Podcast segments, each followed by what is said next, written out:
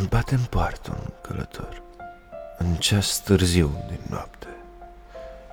Îl invit să intre în pridvor Pe masă îi pun de toate. Cu bucurie îl tratez E un oaspete de seamă. El mă refuză politicos și îmi cere apă, doar o cană.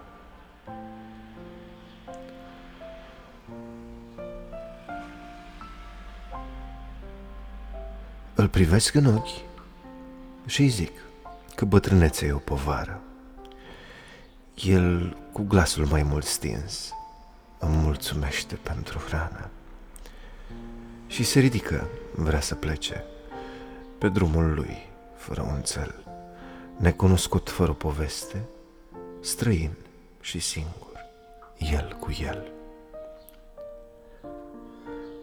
Mă uit cum noaptea îl înghite, de parcă n-ar fi fost deloc.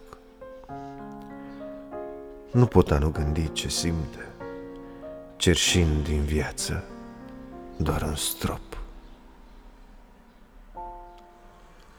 Ați ascultat Străinul de Mihail Coandă